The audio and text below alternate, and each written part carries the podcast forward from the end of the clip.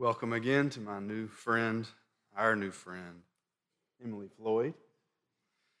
When the search committee uh, had extended our yes to Emily and we're waiting for her to extend her yes back to us, she did so with a little note on her contract saying, and with joy. With joy, we receive you and look forward to uh, many years of sharing the gospel to the ends of the earth Today begins a preaching series that I'm calling the Insight Series. The season of Epiphany is a season of growing light, it's a season of revelation, it's a season of good news coming to the Gentiles, it's a season of seeing things or being made able to see things that we couldn't see before. So each week throughout Epiphany, I will choose a word or term concept that is rather familiar to us, like today, baptism or communion or prayer. And I want to offer an insight into the word or to the term or idea that perhaps we haven't considered before. And the hope is that it will enrich our lives, our understandings, perhaps change some of our lives or our understandings over these coming weeks. If I offer an insight that you already know, you get a gold star. John the Baptist questions Jesus' insistence on being baptized. John has been clear about his rationale for baptism. For years, he's been living in the wilderness and preaching fiery sermons about repentance and preparing the way of the kingdom of God. It's easy to imagine him holding court by the Jordan River with his ill fitting camel hair jacket and his waving his sweat stained handkerchief around, dabbing his brow, and shouting, Repent, for the kingdom of God has come near. John makes it plain I baptize you with water for repentance. And he says, One more powerful than I is coming after me. He will baptize you with Holy Spirit and with fire. But as for me, I baptize with water for repentance. If this is the baptism that John offers, why does Jesus ask for it? To be sure, John the Baptist does have it right. Baptism is for repentance. Baptism marks the beginning of a changed life. At our baptism, we turn away from a, a life of rebellion against God I remember this distinctly being part of my imagination when I was baptized as, a, as an older child, thinking that the next day I was going to be totally sin free. Uh, and the very next day I discovered that I was not.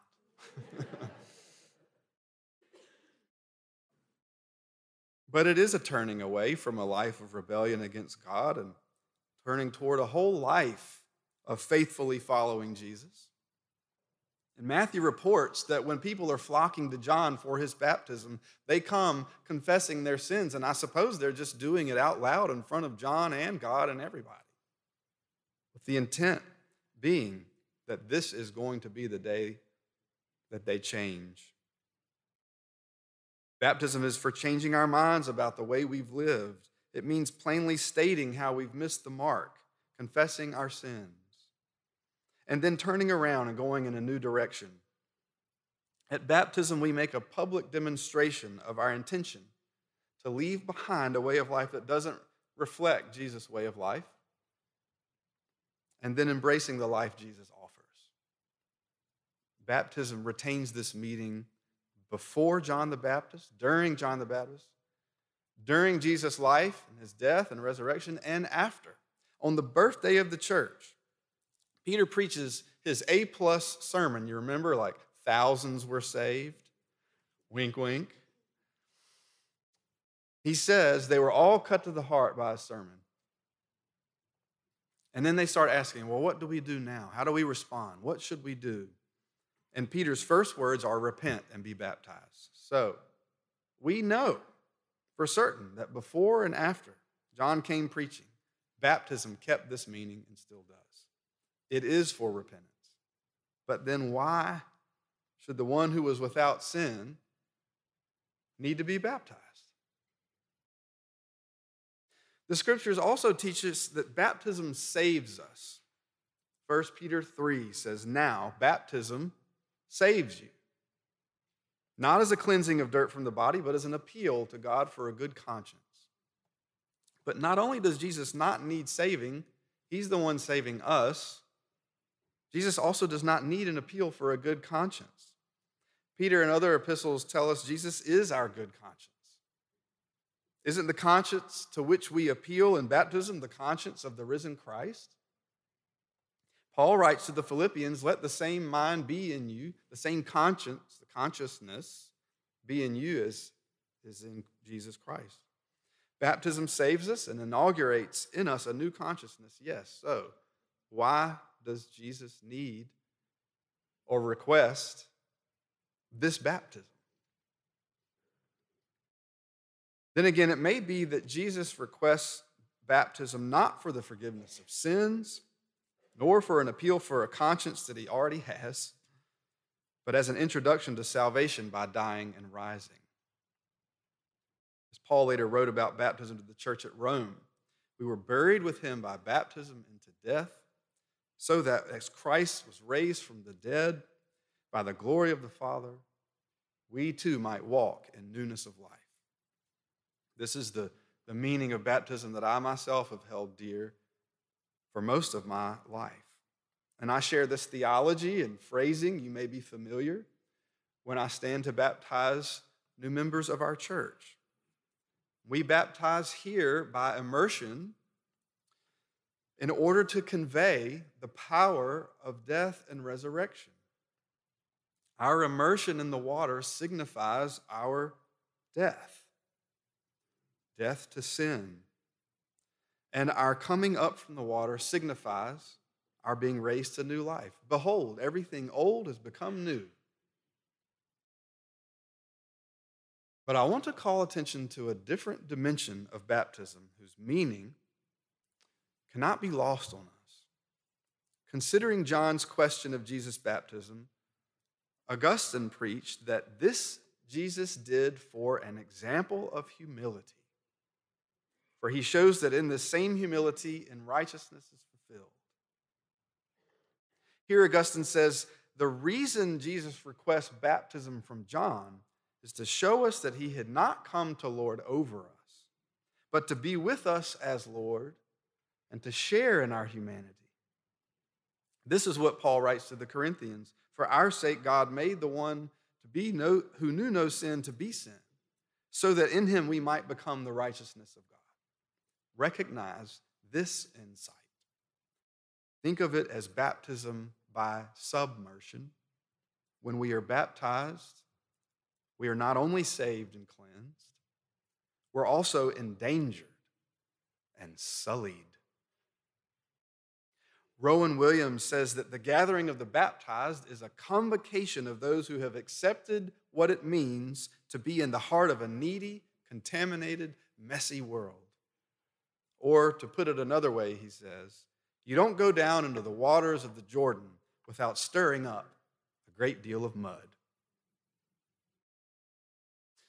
To be baptized is to be immersed in the life, death, and resurrection of Jesus, who is the beginning and the end, the Alpha and the Omega, the one who was in the beginning with God, the one who was God, the one who is God, the one in and through whom all things were made. But also to be baptized is to be submerged in humanity, with humanity, with all of its fearsome suffering and terrible dangers. Though we are immersed in a baptism for the forgiveness of sins, we're also submerged into lives of solidarity with the destitute and the disenfranchised and the prisoner and the brokenhearted.